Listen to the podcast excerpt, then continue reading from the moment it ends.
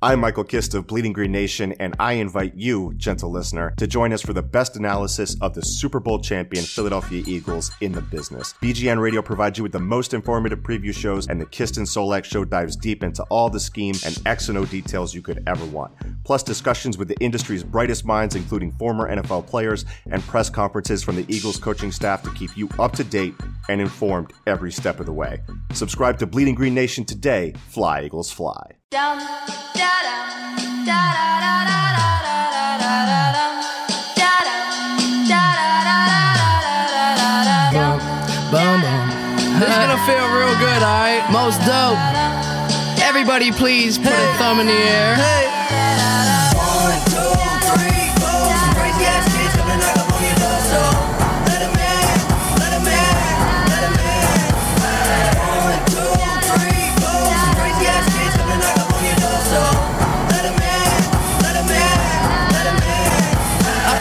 Everybody, how you doing?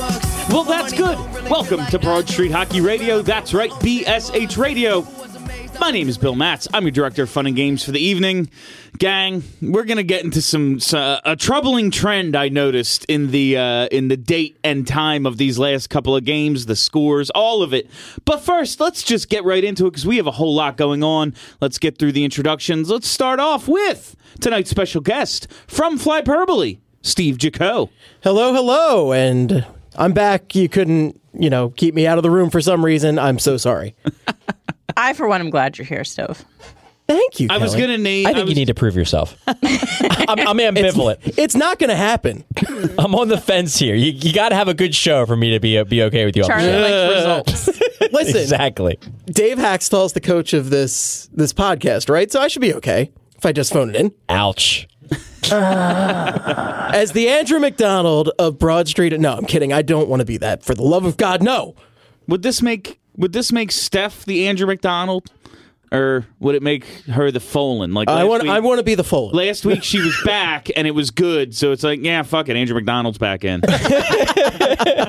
so Steph's the Folin. I guess so. All right, we'll go with The it. fly by herself, Kelly Hinkle. So, one of the hazards of my part time job with Broad Street Hockey is that I have to read a lot of um, beat writer content. And I'm not Sorry, referring Kelly. to Charles because his is wonderful and great. You love it. But uh, there's been a lot of articles this week about how the Flyers don't have any fights this season. And I'm wondering who the hell cares about this. Apparently they do, but I'm not sure anybody else does. I mean, there's a lot of commenters uh, who believe this is the problem. Yeah, that's not the problem. I mean, forget the 43 years in between where they mm-hmm. won nothing, but since the Broad Street Bullies won two cups, that is how you win. They ain't got no fight. That's not. That's not it. Yeah, I, I mean, I would, I would appreciate if there was like a fight every now and then. I mean, but like on my sure. list of issues with the team, like It's, I'd much uh, rather they kill a penalty. There are That'd be nice. legitimately people out there who think that the Flyers not fighting means the team doesn't have fight in them. There are people. This Yeah. is their exact viewpoint on this. Yeah, if you think that, you should not think that anymore. There have been Old a couple school hockey. very There have been a couple times where it looked like there was going to be a fight. And then the refs just broke it up, and you're just like, which could you just, could you just fight so we just can not, have not hear about this anymore? The refs very much seem like if a game is over, they're not going to let guys fight. Like, Yeah. nah, this is a waste of Yeah, everyone's I time. get that impression too. Like uh, face punching for the sake of face face punching is over. Not just staged fights, but that misconduct they gave Simmonds the other night was basically just, yeah, no, we're not letting you two beat the shit out of each other for no reason. No, get yeah, out of here. I, I mean, and that's you know when you get to a problem, that's the problem that the Flyers aren't allowed to fight because they're out of every single one of these games already. So maybe that, yeah. maybe uh, we focus on that a little bit. last but certainly not least, from theathletic.com, Charlie O'Connor. So I've long been a proponent of handedness on a power play mattering. You know, you want the, the passing lanes to be set up for, for a right hander or a left hander, depending upon you know you got Claude Giroux on on the left side. But I have to say I like JVR at that net front spot, even though as a lefty he doesn't give Giroux that passing option down low that Simmonds or Patrick does. Maybe maybe not having that option because like it's not like Simmonds was doing that well, taking that pass and doing anything anything with it afterwards. So maybe not having that option will force Giroux to pass more to Couturier in the slot or Voracek on the other side on the other side of the, the power play. Like JVR looked good there on Saturday. He looked legitimately very good. He had that that one pass from Voracek. He did a little spin around flip thing that he turned into one of his like signature moves in Toronto. He looked good there. He looked he looked like he was jumping on loose pucks, and I'm more than willing to give this uh, this some time. Maybe him and Voracek can develop some chemistry, and then Giroux doesn't have to do all the passing. I liked it, so I'm going to go against what has been my thing for a while, which is handedness matters a lot on the power play.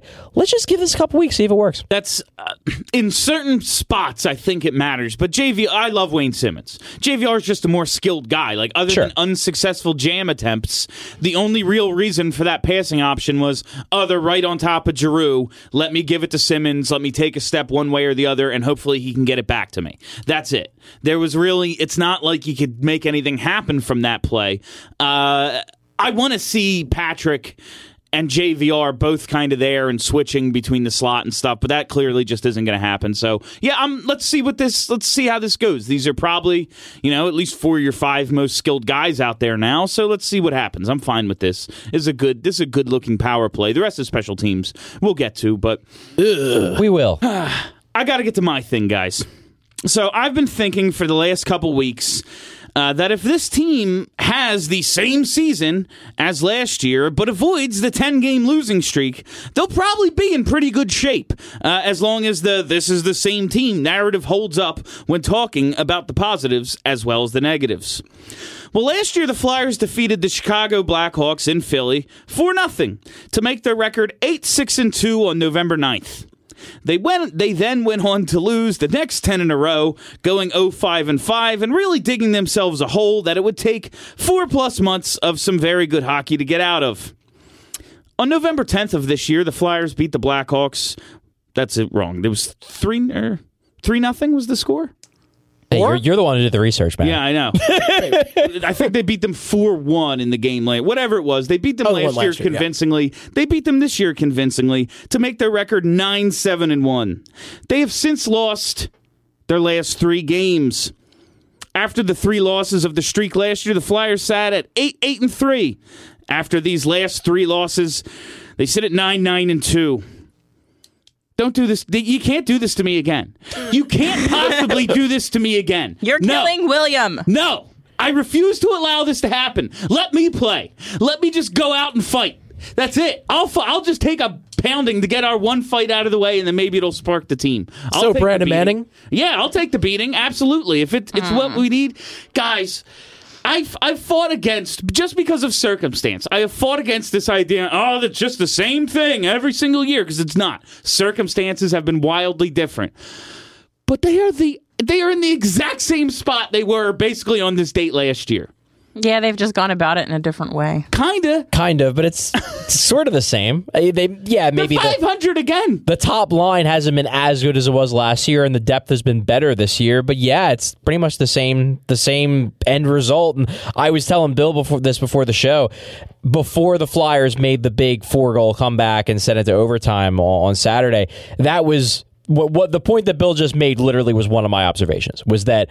Oh my God, this is the exact same way the 10 game losing streak started, where basically you had two games where they couldn't score goals because they got shut out twice in a row by Minnesota last year. And then they just started like losing games that they probably shouldn't have lost. And granted, they ended up losing the game, but by then I had already deleted the observation, so whatever. But it did feel. It felt weird. It, it felt like we're just kind of going through this again, which means they damn well better right the ship this week. And that's where I'm going with this. Uh, I hate to dwell, dwell in the negative. You guys know me. I'm a ray of sunshine. I always say that.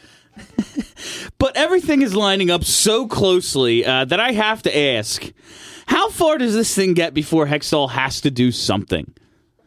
Like, say they lose their next two, even if they get a point or whatever, and they are now 0 and 5. They've lost five in a row at the exact point in the schedule where they had lost 10 in a row last year.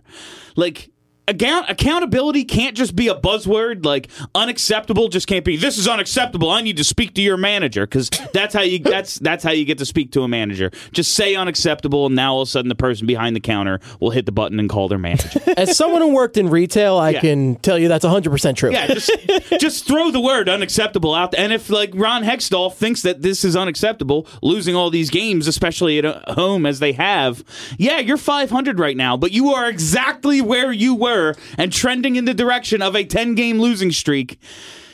Like, what would actually be? What would have to be? uh, I don't know, man. And and I I feel like right before the California trip is when something should have been done. Like maybe you don't fire the coach. I get that that's a big thing, but something could have been done. Well, granted, they did right the ship on the on on the road Did trip. they though? Well, like I get that they won some yeah, but what? Okay, but- so if if you're gonna say that that wasn't like that wasn't good enough, what would have been good enough? They literally won three out of four games. The one game they they didn't win, they lost in overtime. Like what would have what would have been a successful trip if I- that wasn't a successful trip? No, I mean, okay, that was a successful trip, but I reject the idea that though that them winning those three games was in some way writing some kind of ship. I mean, it was definitely better than the alternative, It was better than losing. which is what they were doing before that. True. but they I mean I'm just saying that like people keep using that as like a point at which things started to improve, but they didn't. They were just playing crappy teams. I mean, it definitely improved. Now, you could, I, I think there's, I'm more sympathetic to the case that that wasn't everything getting fixed, but it was clearly better than what it was before the road trip. Like they were definitely playing better in those games than they did in the four Yeah. or five games before. yeah, I guess I'll concede that the players on the ice did perform better, but they didn't actually fix any Fair. underlying issues. That's fair.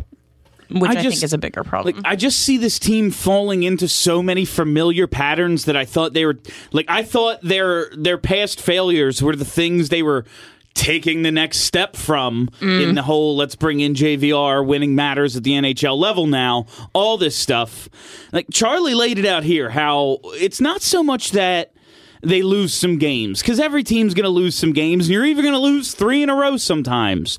But when you see the same issues p- cropping up and they're just inability to stop another team's momentum and they're just allowing things to snowball both both mentally and then in the outcomes. Like charlie talks about how they just one lapse turns into three and you laid it out here in your article. I'm not going to read directly from it but we saw it in the playoffs against pittsburgh. Like one thing would go wrong and then suddenly pittsburgh would have three goals in five minutes. It's like ah maybe just let the one thing go go wrong and then you know and i'm not saying they need to fire the coach because we all don't like Hakstol. I get it i'm not saying fire Laperriere because hey he's coaching a failing penalty kill I mean, I'll say it. yeah, no, I, like, I'm not like I'm not just throwing those things out because they probably should happen. I'm just like, at what point is someone held accountable for all the same shit happening nonstop? A coach, a player, the general manager, anybody. Say they lose ten in a row. Do you expect someone to be fired? Do you expect a Yeah. trade? I, Like, I, if, if they lose 10 in a row, yes, I expect something to happen. it I didn't- it didn't last year, but I think circumstances have changed a little bit. Not necessarily in the way Hextall views the team, but in the way the people above Hextall view Hextall and the team. So I do think something would change if they lose 10 in a row. And it would be very interesting if they were to lose all three games this week, because that would be six in a row going into mm. going into a a I think they have like four four days off for for the next game after that. Like that would be interesting. I don't think they're going to lose three games this week. I think they probably win at least one or two. But yeah, that that's when that's when stuff gets a little interesting because you're because you're right. The November this was the same time as You're a ten at, game losing you're streak. at the so exact same point in the schedule. You are there, and you have lost three in a row, and the situation is pretty similar. I'm just Season's greetings from the Flyers. I mean, things could break right, right for them in one of these games over these next couple of days, but these are three very losable games. Like the Sabres are playing really well right now. They're getting good goaltending. The Rangers, I think, are on a winning streak. I think they're on I, a. I feel like and this is just total. I don't have any stats about The this. I Leafs feel, the I feel like they always seem to lose the Black Friday game. Like I, I, mm-hmm. They I, not yeah. only lose I Black never Friday expect them to win the Black Friday game. they- It's also it's Lundqvist, right? Like if they play Lundqvist, the fact is, no matter what, they'll probably still have a chance of getting shut we up by might, Lundqvist. we Doesn't might matter how get their bad it is. backup. Cat, really. Yeah, we Either might. one. We It might doesn't get the really backup matter. They because just- they're playing Saturday as well. I think. Yeah. So we might get the backup, but I don't know. Oh, good. Yay! Because the Flyers are also historically great against backup. We're We very always- good at that. And then they get what Toronto to close it out. Yeah, and, and which is, knowing like, knowing come this structure, like they'll probably beat Toronto. Oh no, Yeah. they're, gonna, they're gonna lose those other two and then beat Toronto. It's oh well, they beat one of the best teams in the They're league. back. Everything's, Everything's fine. And then we'll just keep going. I like, and that's again. I don't want to dwell on the negative because they can't like they thoroughly outplayed Tampa. I don't care. Like They did. oh, advanced metrics mean nothing. No, they had the puck against one of the most talented teams in the league for about forty-five minutes on Saturday and just couldn't buy a goal until the final ten. Now you know, as Kelly said, maybe don't wait till the last ten to score. That would be ideal. That was my Like, analysis, how fam. are they good enough to be able to do what they did in that game against Tampa, but not good enough to avoid 10 game losing streaks? I, I do think and- and this is totally going against my uh, you know my my credo as a stat person but I do think a lot of it's emotion. And it's something that I that I, I you cited in this you mentioned it earlier but I'm just going to go in a little more depth about it is this this trend of the Flyers basically tanking a shift after something goes wrong. Because in four games out of the last 24 games they've played, this has happened. You had game three of the Pittsburgh series, which was they gave up a goal to go down 2 nothing after they had dominated the first period of that game. They go down 2 nothing. They literally give up a goal five seconds later off a center ice faceoff. So that was that was number one, game they three. give up goals off center ice faceoffs at an incredible rate. So that was number one. Number two was the play in game six when Letang tripped Couturier, didn't get called. They score a goal immediately. 20 seconds later in the very next shift, they give up another goal, game over. Then we're talking about two weeks ago against Arizona when Ghost loses the puck in the in the official in the official skates, gives up the shorthanded goal, and then the next shift, literally everyone on the bench is screaming at the official as Michael Grabner goes down and scores a second shorthanded goal. And then the same thing happened on Saturday when uh, when they get the two penalties called against Giroux and Konecny. The Flyers are livid. They give up the five on three goal, which like whatever. It's a five on three goal. it's freaking Tampa. It's Tampa. They're probably going to score on it. Fine, that's going to happen. But then the next shift is even worse. That's just a straight up power play, and you guys are just running around like chickens with your heads cut off. Like this team struggles to just. Like, Like, rein it in, Yeah, it's, it's like so- somebody just needs to on the bench just needs to be like, guys, we're doing it again. Take a big friggin' deep breath. And, it seems like no one is doing it. And like you can blame it on Hakstol and say he should call a timeout, and that's fair. But he shouldn't have to.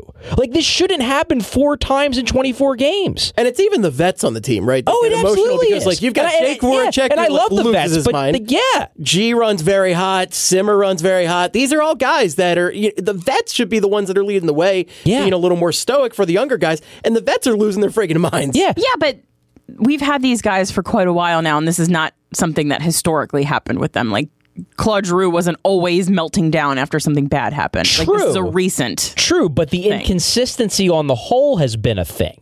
And what I'm saying is that Yeah. maybe it's maybe it's this like high and low emotion thing that drives this inconsistency because you see what happens when this team gets going. During those last 10 minutes, that team believed they were going to win that mm-hmm. game and they were just steamrolling the, the Lightning. Before that, the first 10 minutes of that period, they were just kind of skating with their heads at it. And I don't think it's that they don't care.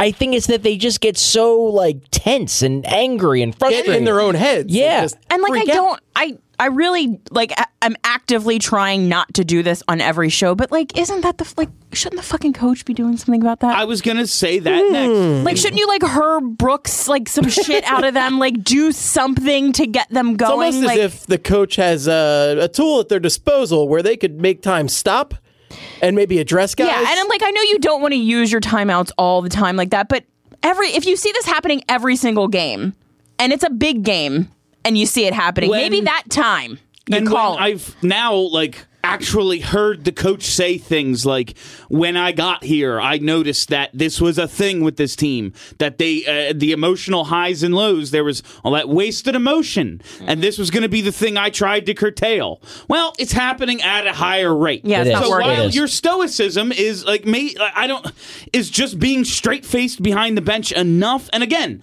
this is not something I'm putting solely on the coach because as much as I love Claude Giroux this is something at 30 years years old, he needs to be able to maintain like Oh yeah, for Yes, sure. I believe that the the captaincy is mostly like a like a just a thing. Like Yeah. it's okay, yeah, we'll just slap it on you so we can sell Giroux jerseys with C's on it. And it's about it's our best player. We want him going up and talking to the refs because he's a, a vet who can go talk to the refs. Whatever, fine.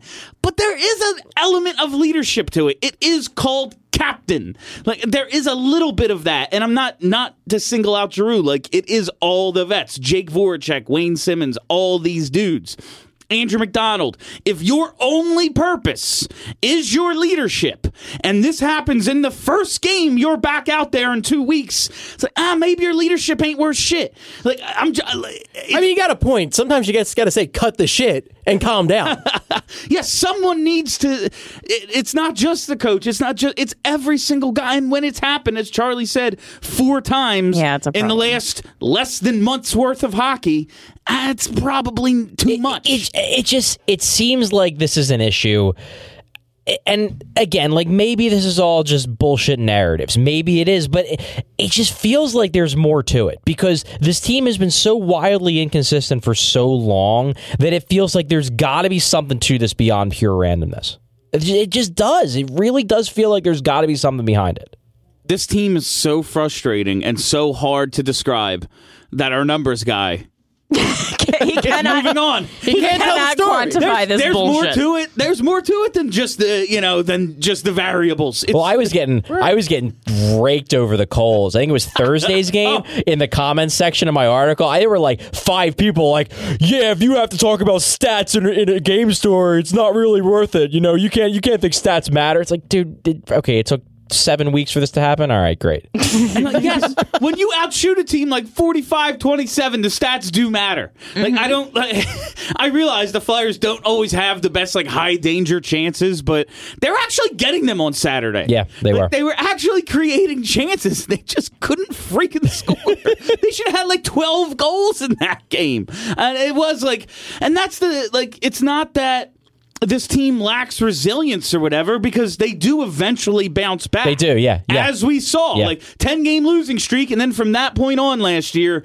one of the best teams in hockey. On Saturday, fall down 5 nothing. Boom. It's 5 5 in a matter of minutes or 5 1, whatever the hell it was. Someone wrote an article today. I think it was Denellen that pointed out how fragile and resilient this Yeah, team like- is. Yeah, I saw I saw that headline. And I didn't it get a chance is to read it yet, but the I saw the hockey headline. expert himself. It of is both. Yeah, Like, they they break apart at like if you blow on them too hard, and then but then they come back and score five goals against Tampa in ten minutes. it's so hard to like try to describe what this like people keep asking me oh like how are the flyers doing what are they i'm like mm-hmm. i don't They're the Flyers. yeah i'm like they're average and They're at 500.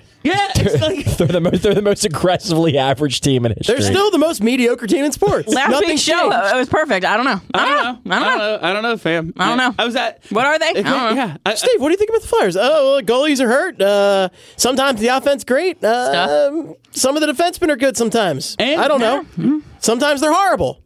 excellent segue there, Steve. It's like you should have your own show or something. Oh. Um, so Brian Elliott's hurt again. Yay! that happened. The Brian Elliott is hurt. How's Michael Neuvirth doing? well, about that. Out two weeks with a lower body injury. Uh, it seemed as if the thought of moving injured him more so than the act of moving. No, I it think- seemed that the thought Getting of too old for having, this shit. Like he's like, I already covered one wraparound, gang. I'm not doing it twice. No, some- I pulled my groin thinking about going post to post. Something happened. Like I'm convinced that I'm gonna blow out my knee like walking down steps. Like I feel like he might have just like twisted slightly at some point, and then he was like, "Oh God, he's gonna wrap around. Oh God, I have to push off. Oh God, I can't push off." Like something happened Yeah. in between those two things. I haven't seen a good enough shot of it. I don't know what happened, but almost like it looked like maybe his skate got hooked like by a devil on the on the post. Oh, really? And then on the I don't I haven't seen a good enough shot. I can't. Oh, goalie interference! I didn't call that one, but I don't know. But Well, they already almost, they already used the challenge. So they couldn't yeah, give it a challenge no, if yeah, they wanted mm-hmm. to. Uh, yeah, and it didn't matter. Whatever. Yeah, whatever. Um, but they were losing that game yeah, anyway. they were losing. It was, it was it was the freaking Devils in the middle of the week. They're losing.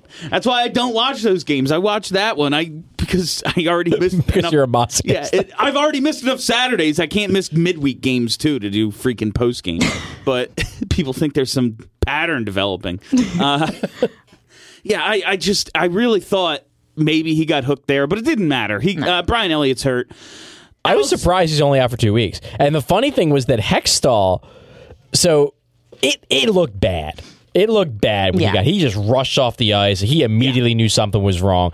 And when we got Hextall after Hextall and the Flyers announced the injury, somebody asked Hextall, you know, do you think you guys kind of caught a break here that it's only two weeks?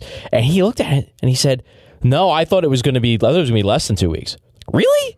Like I really? don't you know, man. watched that and you thought it was gonna be less than two weeks? I thought it was gonna be gonna- back tomorrow. Yeah, I, I thought it was gonna be like February. Somebody, I, I forget who it was on Twitter, but somebody tweeted like after they announced that it was two weeks that you know I'll believe Brian Elliott is out for two weeks when Brian Elliott is playing hockey in two weeks. Like Yeah, I don't yeah, I know don't that- believe it at yeah. all. And when he does come back, I fully I- believe it's going to be a matter of time before he's out again. I kind of hope wish that they would keep him out for longer because he's a fragile no, I boy. mean for somebody right now. who's had um, Oh, he's not a fragile boy. He's a fragile old man. How dare you? for somebody who's had a I pair, he's had a pair of core muscle surgeries Yeah. since last since last year. He's now having all these groin issues. This is this is one injury. This isn't a oh he just happens to have this other random. No, this is who he is now. He's a guy who can play a couple weeks and then get hurt because this is a fragile injured area for him. Maybe he's back in two weeks, but as Charlie points out, that puts him on track for December first against Pittsburgh, which is the worst possible thing that could happen because Yeah. it will not only be a horrible, embarrassing loss for the Flyers, but it will get a Pittsburgh team back on track just in time to make their run and win a third cup in four years. It's hundred percent the rallying point for Pittsburgh this season. hundred percent. Yeah. Oh, no, yeah. Uh, Elliott gets chased second period. He's given up six goals. Crosby has a hat trick, and it's like, oh, here the, the Penguins are back. It's like, oh, great. I wish that you would all stop putting this evil out into the universe. It's not me. It's the universe. This was It's not actually us. me. I, Yeah, put, this I one- put this in the This outline. one was Charlie. I love that the no, like again. These the are just numbers facts. guy is now going narratives because that's who this fucking team is. They've broken both Charlie and William. Broke Charlie.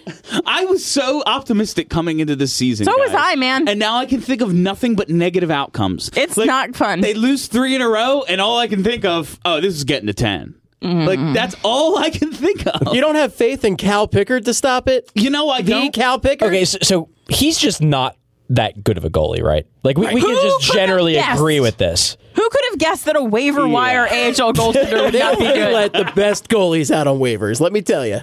Yeah, in a uh, in a league that's just like, oh yeah, everyone needs a goalie. Yeah, we don't need a. We goalie. don't need this guy. We can lose him for nothing. It's fine. And then we pick him up, and Flyers fans are convinced that he's going to be the savior of the franchise. And lo and behold, he's actually terrible. Well, I Okay, got Alex Lyon, Anthony Stolares. Pick a guy out of a hat. Stolar. Stolares? Stoli. I mean, I've just never, I've never heard Stolares. Stolares. I'm tired. Stolares Leave me alone. I've had a long day. Even, even, for Bill, that would be a crazy I'm, pronunciation. I'm old. Get off my lawn, Charlie. I don't know where that came from. That Good was night, good hockey. I'll see you guys later. Yeah, we don't have any Steve, goalies. you've just earned your right to be on this podcast. I was on the fence until that. That was awesome. but seriously, with uh, with Pickard, like there's as I've said before, there's a reason why the guy was the fourth goalie on Toronto's organizational depth chart last year. Yeah. And after it was it was after Saturday's game, one of the people commented on my articles and said, I was surprised you didn't have a, a you know a, an observation saying that Pickard had a bad game. And I honestly responded with this is about what I expected. Yeah, when he has a good game is when it's like, Yeah, yeah, that's- hey, Cal, we yeah. got something out of Cal Pickard. Like he's just Like it's it's Cal Pickard against Cal the freaking Pickard. Lightning. What did Yeah. you think was going to happen? his ceiling is ah, decent enough backup. Yeah, that's- exactly, that's- exactly. uh, when he plays a good game, it's all right. We got that one out of him this week. Now we need to play someone else because it's not going to be that good tomorrow. Uh, is it just Alex Lyons up? Do you give him the reins? Is what? What the I hell can they possibly? You might as well. I'd, I'd Yeah, I start. mean, it I'd start doesn't Lyon. matter. I'd start Lyon. At the very least, one of these three games, maybe two. I mean, he he performed admirably last season. Yeah, he's fine. He was a warm body. I would not. He owns the I would say to myself, I trust Alex Lyon to do better than Calvin Pickard on any given night. I'm rooting to be able to believe that. I- like that's I want Alex Lyon to be successful. Yeah. So sure, I, because I uh, he's been here. I've seen him play before. It hasn't been the worst thing I've ever seen. He was better than Peter Mrazek last year. I guess. Like that's I something. mean, not not not a particularly high bar to clear, but you aren't wrong. Yeah, yeah. He could he could both turn left and right. So better than better than Peter Mrazek. Uh, like. How do they? uh, Is this just weather the storm until Carter Hart's the number one goalie? Is this what we're dealing with? I think that's what Until we're dealing with. We have Is there? Yeah. Is there no other option? I do think that my guess is that they are going to go out and get at least an acceptable number one in the offseason. Bob. Not Bob. Well, because you'd have to sign Bob to a seven year deal, and they're not going to do that. But I do think they're going to go. again. I do think they're going to go out there. Bring 'em the, on. The only way I, I see Make that right. I see that not happening is if Hart just owns in the second half, like to the point where you just decide, "Yep, he's the guy." You know, get it, get an Elliott type to to split forty games and boom. But I do believe that they're going to let Elliott and Neuvirth walk. I mean, Neuvirth is Wow. Neuvirth is, getting, is being allowed to walk. Neuvirth walking. I was Yeah. gonna say he would get hurt walking out. Yeah. I mean, they're going to let him go out in a wheelchair. yeah. And I think they're going to go out and they're going to get someone who can either sh- either take the lion's share of the load with Hart or just keep Hart in the AHL for a second year and get you know someone plus someone. I just because you can't you can't have a roster compiled the way this roster is compiled and just kick the can down the road Jesus perpetually Christ, on no. goaltending. You But can't. 45 broken goalies aren't working. I mean, you just signed James Van Riemsdyk to a $35 million contract at age 29.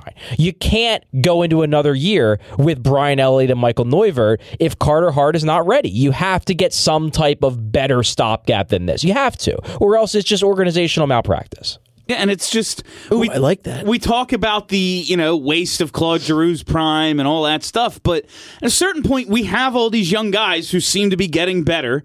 You know, these prospects that we've been touting for a while are all coming along. Whether it be Nolan Patrick, TK looked like after that penalty he started to figure some things out. Oskar Lindblom's been looking good, yeah. Travis Yeah. Sanheim looks pretty pretty good. Like all these guys coming along.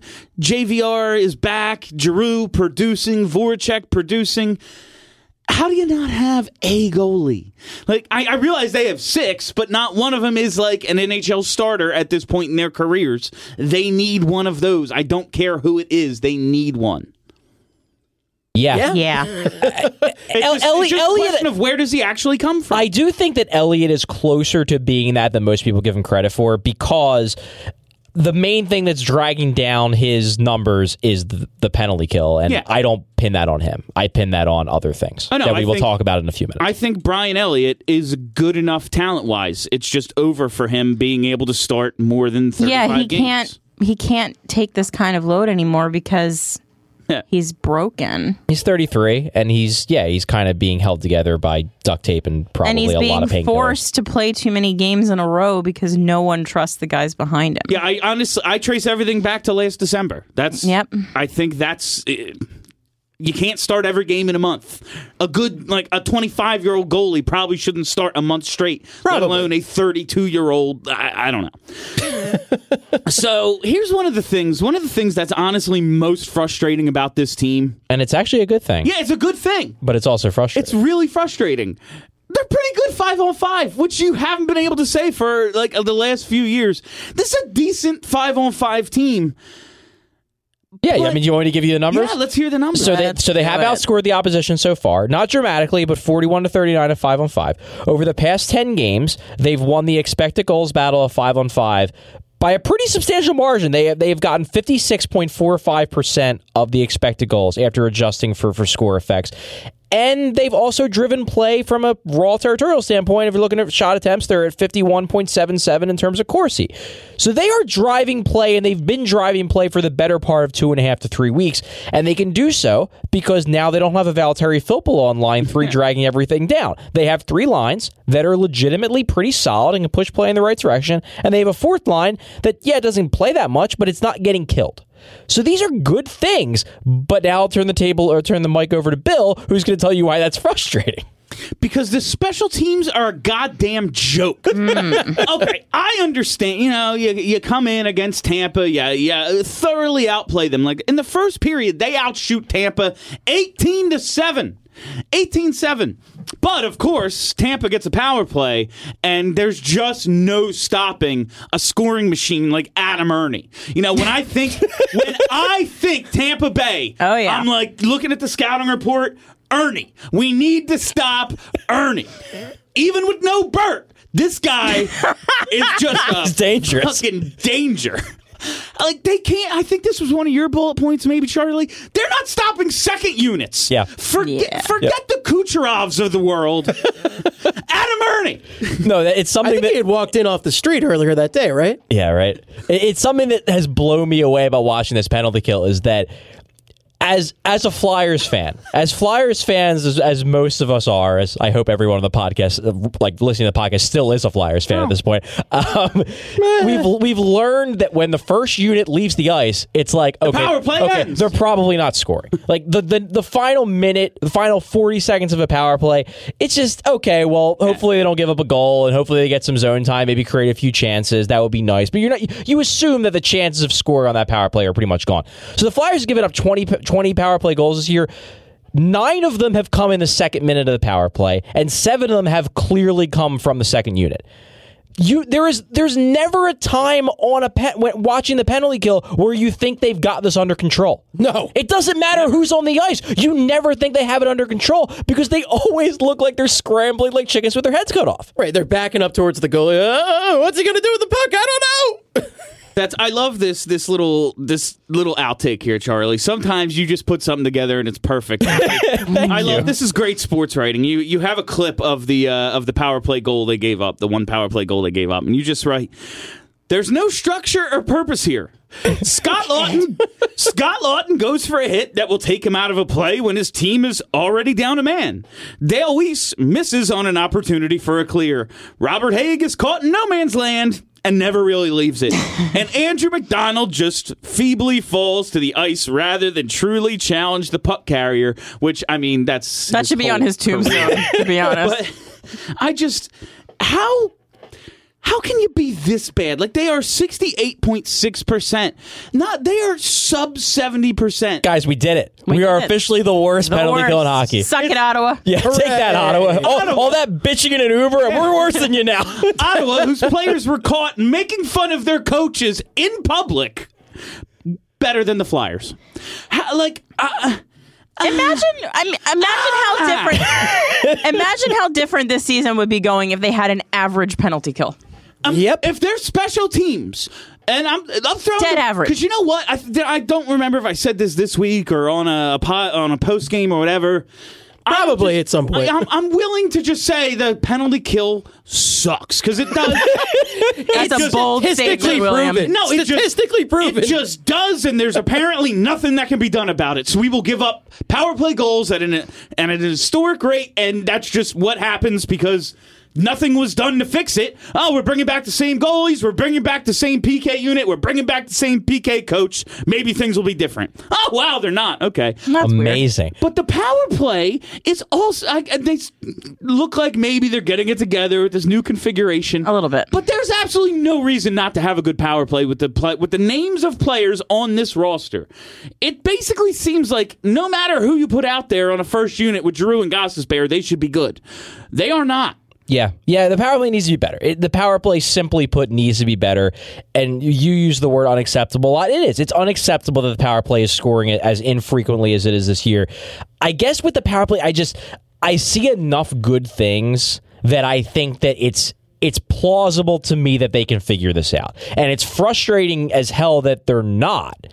And hopefully Saturday, you know, Saturday they scored three goals. They finally got that one in the second period, and then it looked like it was like a freaking weight got lifted off their shoulder. I was like, oh, we can score on these. All right, let's just pop two more in immediately afterwards. So hopefully that gets the gets the whole train going again. But yeah, they, the power play needs to be better. It absolutely needs to be better, and it's just a matter of finishing on your chances and just winning that last puck battle when it's loose in the slot. Like it's just it's the little things that they're that they're not doing right. They're doing a lot of the big things right. It's just the little things they just can't close out on their chances. Yeah, there's know- really no drastic difference between this season and last season. Like I did take a survey of the fans in the upper level, though, and mm-hmm. they said they had one suggestion, and it was to shoot more. Oh, I have heard people say that on occasion. On occasion. On occasion in the Wells Fargo. We're going to have to open this up to a bigger sample size, I think. so so Charlie put in the outline that he's got a stat about the penalty kill, and I'm Oh, yes. frightened. Oh yeah, okay. Yeah. All right, so I want to give some background on this because Okay. it, it the background is necessary to understand my thought process behind this. So I'm on Twitter today. People are talking about the penalty kill, and a couple people make the point that you know. Obviously, the penalty kill the percentage is going to go up a bit because it's still early, and you know no one finishes with a penalty kill this poor. so okay, so um, I, no, and, and I thought about, it, I'm like, yeah, you know what, you're right. You know, I'm sure that there have been other penalty kills in the middle of November that probably got off to a really bad start, and by the end of the year, yeah, they weren't good, but they were at least in passable territory. I'm sure this has happened before, right? So I started thinking, I want to check this out. How can I see what penalty kills have looked like on November 19th in past seasons? So after going to a couple stat sites, and the thing with stats with, with a lot of the advanced stat sites is is that they only go back to like the lockout, the you know the the lockout where we lost the season. So you can't go back that far. I found something I that, like and- that you have to specify. Yeah. You know, the. Which lockout? yeah, which What a lockout, right? sport. Yeah, Uh, thank you the NHL. Second one of this of my lifetime, not the most. Re- But Hall okay, of Famer Gary Bettman. we are, we're, we're, we're shitting on the NHL. I'll give the NHL credit. I found something that NHL.com is good at. They are very good at pulling date ranges for teams. Oh, So, what did I do? I went back and I went all the way back to the 1982-83 season. And I looked at what penalty what team penalty kill percentages were on November 19th. And I looked at the worst percentage in the league on November 19th. We're talking about 7 weeks into the year. I didn't mm-hmm. count the, the years that were that were limited by lockouts because they started in January or whatever, the half seasons and whatnot. Okay. So the Flyers right now have a 68.6 efficiency percentage on the penalty kill. There has been one time in my lifetime since 1989 that a penalty kill has had a lower efficiency percentage on November 19th, and that was the 2010 11 Edmonton Oilers, which finished dead last in oh, the boy. league with 64 points. Every other year, the worst penalty kill in hockey on November 19th is was better than what the Flyers are right now. so it's it, it's quite literally the second worst penalty kill in the history of hockey. At least The for modern at least for the last 29 years through the first 7 weeks of the year. They have been that bad. They have been historically bad. This there's no reason to think this is going to get better. You know the only times when teams were regularly lower than 68% let me let me throw this out there. You got okay in uh in 1986-87 69.1 was the worst at this time of the year 1985-86 68 this is the height of the Gretzky era We're talking Yeah. about an era where dudes put up 200 points. Yes, like the goalies never hit the, never hit the ice. too. They had no technique. No, no. And- they just stuck their arm No, the, out. goalies were, the goalies were drunk plumbers. Like, like Al Bernie Parent made six saves tonight. He leads the league in save percentage by 400 points. That's how bad the penalty kill has been to start the year. Is that they are comparable to the worst penalty kills during the height of the everybody gets goals era. Oh my god, I. It's mind-boggling how bad this penalty kill has been to start the year. That makes me so mad. So Thanksgiving food takes. What do you? I'm making a pie. Turkey. Yeah. The worst meat. I, I'm not going to get into this with you again. I've never had. You're cooking it wrong. Pecan pie. I'm going to bring you some. okay. Anywho, um, that's You a- have this American Thanksgiving thing. That's Oh, what I wanted to get to. Okay, let's do it. I, I just wanted you to say American Thanksgiving. Yeah. So traditionally, upon American Thanksgiving, if you're in the playoffs, you're in the playoffs. If you're out of the playoffs, you're out of the playoffs. I think this is an Elliotte Friedman idea. Is it? What, d- oh no, is is he the? Uh, is- Friedman has. he has something else, we right? talked about this. Yeah. Ice Friedman does have a thing. he has a thing. Yeah, It's I something forget what it was. different. It's like a something that traditionally the hockey media kind of Harps on. harps on. Yeah, and I pulled from Sam Carchidi's article today that in the cap era, 78% of teams on the outside of the playoffs at Thanksgiving remain outside the playoffs. Um, last year, the Flyers were one of the teams in that 22% who were in. outside and they got in. Um, yeah. Flyers are currently sixth in the Metro right now, five points back from a wild card spot as we record this. Last How far year- back are they in the division, though? Like, how far back are they from the third place team? Are they closer? Because I know the Metro is all like jammed up together, right? I don't think it was very far. I want to say four points, but I'd have to look it So up. they're two points behind the Islanders for third. So really, they're only two points out of a playoff spot. They're far behind, Yeah. I guess, the other division because the other division is playing better. But I guess it's theoretically possible that if they win Wednesday and the Islanders Yeah. don't win, they could be tied. I don't know. They're probably going to still be out of a playoff spot by Thanksgiving, right? If I'm if I'm going to trust the website that Kurt showed me, where you can look back in time and see where teams were in the standings on a particular date. You got that from Kurt. I wouldn't trust that. Yeah, last year on Thanksgiving, uh, we were dead last in the Metro, 13th overall in the conference. Makes sense. They were in the heart of the 10 gamer. Yeah, and we, you know, clawed back to a playoff spot. But I don't know about you guys. Somehow I feel like more bleak this year than I did then. I, like, It feels less I like. see. I I feel feel, about I, I- even. I feel more optimistic this year than I did last year. Yeah. I believe that this team is better. Yeah, exactly. Well, that's what's that, I- and I think that's like at the heart of the problem for me is that I was so optimistic about this season and so convinced that this was the year that they were going to turn the corner and start doing stuff, and they're not. Yeah, the fact that they're exactly where they yeah, were it's last like year. what is happening? I will. The way I'm looking at this optimistically is, we've all been watching Flyers hockey for a while.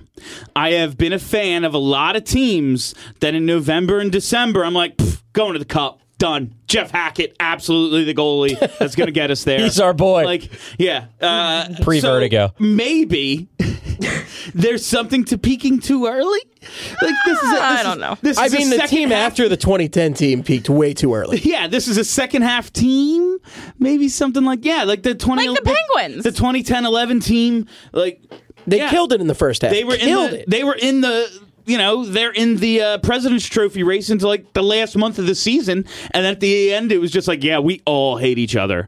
Uh, for what it's worth, Hacksaw's teams do tend to do better in the second half, and this is this is a trend that even goes back to North Dakota, from what I've heard. Like, I don't have the, the, the data, but North Why Dakota? North Dakota fans I talked to, Yes. uh, bef- like when he got hired, said that they were always a second half team. The Flyers had a very good second half his first year because they had basically Ghost driving that whole thing. The second year was the only year they didn't because that was the year they had the ten game winning streak, and then they just like fell off a cliff in January and February. But granted, the final five or so weeks of the year, when they put Couturier and Schenn and Dale Weise as a line, they actually started winning games and they called up Jordan Weal. So they did finish strong. It was just over by Yeah, it then. was- it was over. Then last year they were good in the second half again. They they you know Yeah. recovered from the ten game losing streak. So you know maybe this is just part of the Dave Hakstol experience that they do tend to figure things out as the year goes on. That also then leads to the well, why the hell don't you just figure it out earlier and then do well all like, year? But I'm I guess that's just not possible. And that's just one of those things I'm willing to accept as when a coach is new or when a group of when a core is getting to know like uh, this is year, gelling period. This is year four of Dave Hakstol. Yes. This core has been together for seven, Yes. eight years. Like we should not be slow starting. What are you figuring like, out? Just don't put yourself in position to lose ten in a row, two years in a row. That's all I'm asking. Well, I mean, they, they've only lost three. asking. They've only lost three. Chuck, I'm just saying. you know where this is. Going. I'm just saying. you know where this is going. I, I have I have concerns, but I don't think we're, we're at that point yet. Talk, talk to us this. next I don't Monday see what you're worried if they've about. lost six straight. They're out of goalies. They're giving up more. they're giving up more goals than uh, penalty kills did when Wayne Gretzky was like, "Yeah, I had seven tonight. I played like shit." Uh, like- I again, I'm trying to be optimistic. I'm looking toward. I'm looking for things, but like, man, just don't. Why? How? How do you? how do you just surrender? I don't goals? It's just- understand. I'm, I'm I'm more I'm more perplexed than anything. And one of the things I'm most perplexed about, as Kelly puts it, Ivan Provorov. What the fuck, dude? like, how are we going through this? And I Why? guess the one thing is just maybe things just aren't going right for him for the first time in his career. We've addressed this before. Yeah, I've said Charlie that, said, yeah. like, you know, maybe we just, except for that Chicago game when he was minus five and it was, oh, he's making rookie mistakes. I'm like, no, falling down isn't a rookie mistake. That's just playing like shit. Like, that's the only time we ever saw things snowball for him and really get out of hand, and he was just playing poorly. Since then, it's been an, a pretty good upward trajectory. This is that first time he's hitting bumps in the road, and we're not prepared for it. But ah, have a good game. Have we can't have nice game. things, Bill. We can't have nice things. We finally get a legit number one defenseman, and then you know, just come on, we Yeah. can't have nice things. I- I'll, I'll tell a little story from Saturday's game. So the, the one play that really stuck out as the really bad Provorov play was the Brayden Point goal when Point just got inside position on him, basically, you know, and Point is not a big dude. He's like five nine at best, and he just outmuscled Provorov in front of the net and just slam dunks it past Pickard. Pickard had no chance, and he Provorov was on the ice with Gudas. So Provorov from from my angle, all you could see was that it was a single digit player. And I see Gudas and I think, oh, that must be Sanheim. That makes sense. Sanheim often does struggle in net front coverage because it's just not something he's totally mastered yet. This must be Sanheim. And then Provorov turns and you realize that's not a six, that's a nine.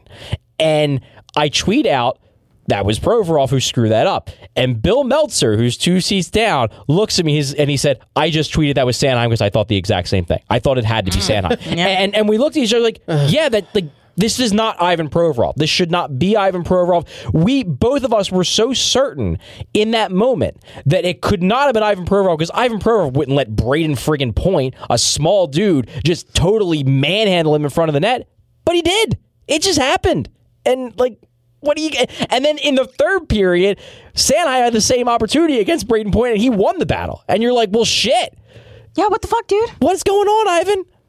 Yeah. I that's it's one of like I just keep asking the question because I don't have answers. It's just he's playing poorly. I want to say maybe I think shoulder's still bothering him or something, but it's I just keep expecting it to turn around, Yeah. and it just keeps not happening. looked like he was about to on the West Coast after the hit on uh, what was it Yeah. on Barzal. It looked like okay, Yeah, yeah. starting to get his feet under And him. he was again. good. He was pretty good on the West Coast Yeah. trip. He still wasn't hundred percent Ivan Provorov from last, from especially the second half of last Yeah. year, but he looked a lot better. And then he got back home, and it was just back to the same stuff. That's What so, do you call a sophomore slump in the third year? Junior slump. I don't like that. And it doesn't better. have the same Junior ring to Jinx. it. Junior Jinx. Yeah. Okay. There it is. Okay. That's solid. All right, now there's two times where I'm glad you were on the show. Steve. Hooray! So as as much as I'm, I'm gonna you know trash Dave Hakstol pretty much all year until Yay. and in the future until he's no longer the coach, I have to say, overall, I'm pretty happy with the lineup.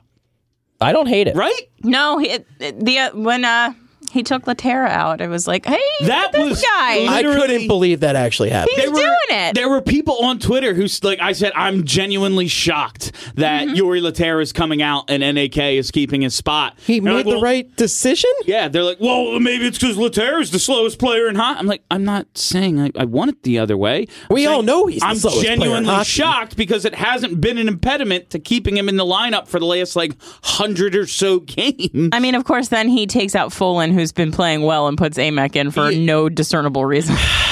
That was like. I guess coming on- off of a loss, it's just like, well, let's get him back in. But Well, no, because he got a tinker. Well, because he played on Thursday because Gudas was sick, and it was almost like he just he got that one taste. Yeah. He's like the he's like the you, he's like the guy who like hasn't eaten chocolate in a year, and he has one piece of candy, and it's I just I, I need it all. I I, need it all. I need more AMAC. no, it was straight up like got out of rehab, immediately bought drugs. Like, it was bad. See, I was trying to stay away from the draw. I was trying to go with like a like a, a lighter thing, but hey, go for it, No, Bill. that's uh, that, AMAC is this guy's drugs. He just can't put down the MacDonald needle. He can't. Like, I just, I, I, I, you know, it's Christian Folin. It's not Sanheim. Like, Yeah, that's- yeah. I guess that's the improvement. Is that, uh, you know what? At the end of the day, Christian Folin's Christian Folin. It's uh, Sanheim still gets to stay in there, and that's good. But why? Why are we tinkering? Uh, is it just? I mean, they are losing. They are losing. So, you know, coaches, when the team is losing, coaches like to tinker because at this point, I, I do believe this is the reason why coaches tinker with lines, they tinker with lineups, is because at this point Make in it the look year, like you're doing something. well, your your system is your system. You're not going to overhaul your system in mid-November. So for you to feel like you're doing something, like actively doing something to improve the thing, you kind of have to juggle lines and you kind of have to move guys in, or else really. People are just going to start wondering what exactly you're doing. But if he paid any attention to the advanced metrics that you so often tweet out about these kinds of things, I do sometimes. he would not have pulled Folin. He would have pulled somebody else because at the time, Folin had really good numbers. Yeah, I guess Folin. Uh, what was it? He had that one play. Was it Thursday where he like screened I mean, he's always good for one Yeah, giant I mean, fuck Folin's up. fallen. He's a third pair defenseman. I do agree, though, for the most part, I'm okay with this lineup. Like the Yeah, for- the is- forward yeah. core, I think really the forwards are pretty much exactly how I would have them. Yeah. Because what, what's your fourth line? Your fourth line now is Laughton at center, Aubé-Kubel at right, and Weise at left. Yeah. yeah, that's probably the best fourth line you can have, and your your top three lines are basically what you what you want. I like the Lindblom Patrick tandem. Mm-hmm. I like that they have the first line back together, and that's starting to click. And I like JVR with Weal. I I I, like I, it. I don't dislike that that JVR Weal Simmonds line. I don't dislike it. The only things that I would change would be. I would love, and I just don't know if he's going to do it this year. I would love to see him try Gudas Sanheim as the second pairing rather than the Mm. third. I, I would love to see him give that a shot because right now they're very clearly being used as the third, unless the team is losing. That's what I and was then they gonna then say, they yeah. ramp up Sanheim's ice time. He's like, well, we're down. We need the offense guy. But I'd love for them to just be the second pair. Period. And then I think I think honestly, what I would do because it, uh, you know what, we're we're in emergency you know case of emergency break last time. Put Ghost and Provorov back together. And, Yeah. and see if that Yeah, gets why not just see if that gets Provorov going because nothing like yeah they didn't work to start the year but I think Provorov while he's still not Provorov is better is at least better now than he was in the first couple weeks Yes. so maybe putting him with Ghost will get them both going, and then you have that as your first pair. Sanheim Gudas is your second pair, and then some tandem of Hagg, Folin, MacDonald is your third pair that you shelter.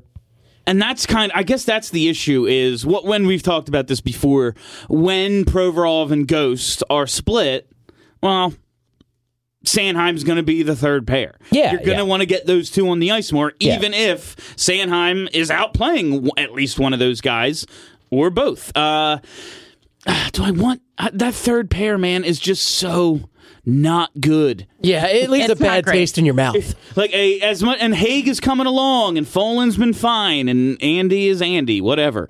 But But you don't really want to come When along you- and when- find together. yeah, when when two of those three are uh, absolutely yeah, we're, they're paired up. I just don't. I don't know, but I But if if they're getting third pair minutes, and if they're they're being held away from first lines the same way that they've been holding Sanheim and Gudas away, maybe they don't look as bad because all three of those guys have been used in a top four role all year. So when they make mistakes, it's more obvious because they're playing against fours that can mm-hmm. immediately take advantage of it. Maybe if they're against Adam Erne's instead, maybe they don't look as bad. I don't know, and I don't, I, and I also don't know if Gudas Sanheim would look as good if they were getting tougher, tougher matchups. But you know what? They're freaking killing it in their matchups now. So why not give it a shot? and that's the like. Man, we should have been doing this with Sanheim last year so he could hit the ground running this year. That's my biggest Would've been nice, but- because yeah. Sanheim is looking like he's going to turn into a very good player, and if we just had, if the coach had the trust in him, uh, speaking like. I I don't know. How shocked is everyone that NAK is still here? I didn't. Oh, completely we didn't- shocked. We didn't Completely touch on shocked. it enough. I don't. A Little bit.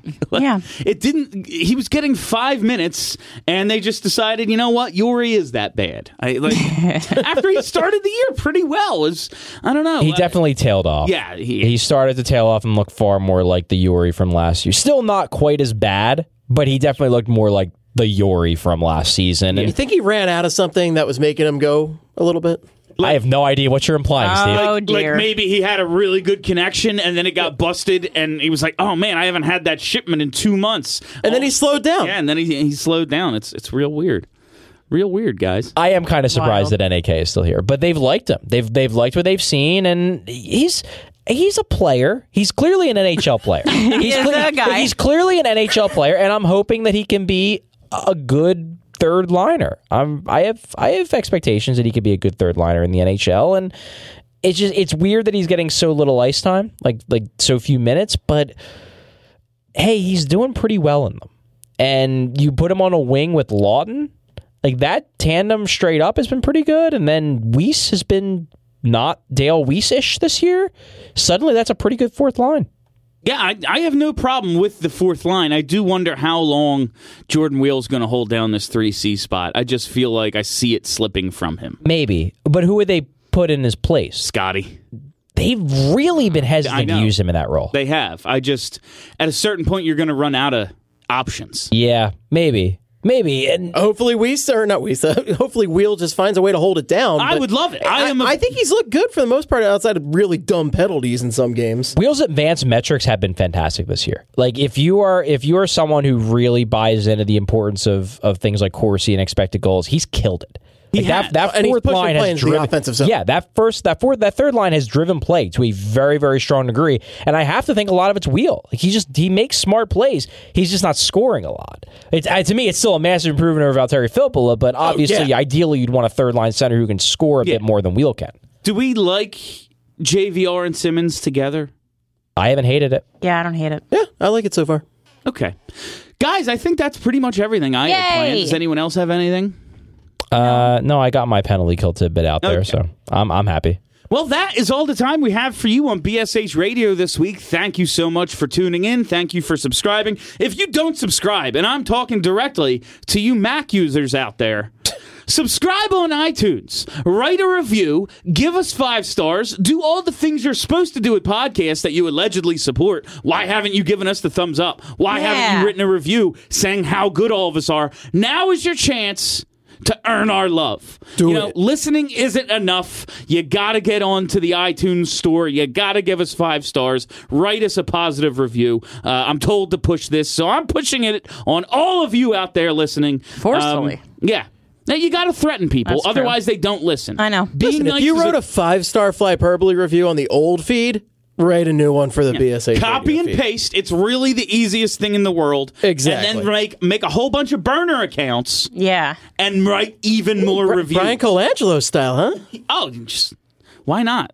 Why not? all right, guys, that is all the time we have for you on BSH Radio. For Kelly, for Steve, for Charlie, my name is Bill Matz. Have a great week, everybody. Happy Thanksgiving.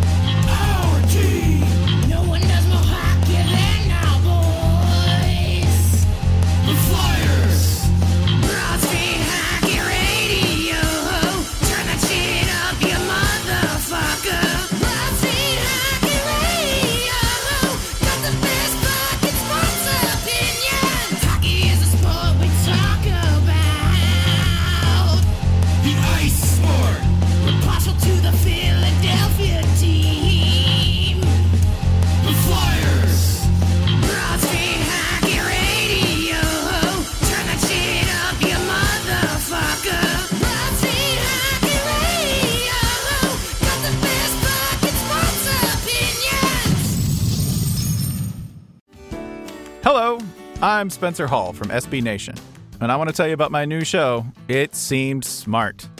It Seems Smart is a show about people doing things that, for some reason or another, seem smart at the time. Those things might include doing a little cocaine and driving a bike up a mountain. Or, I don't know, maybe racing 100 miles per hour across the country in the middle of the night with no one's permission. Or even stealing a bat from an umpire's room in a Major League Baseball park. Check it out, and if you like it, tell a friend. I'm Spencer Hall. Don't do anything smart.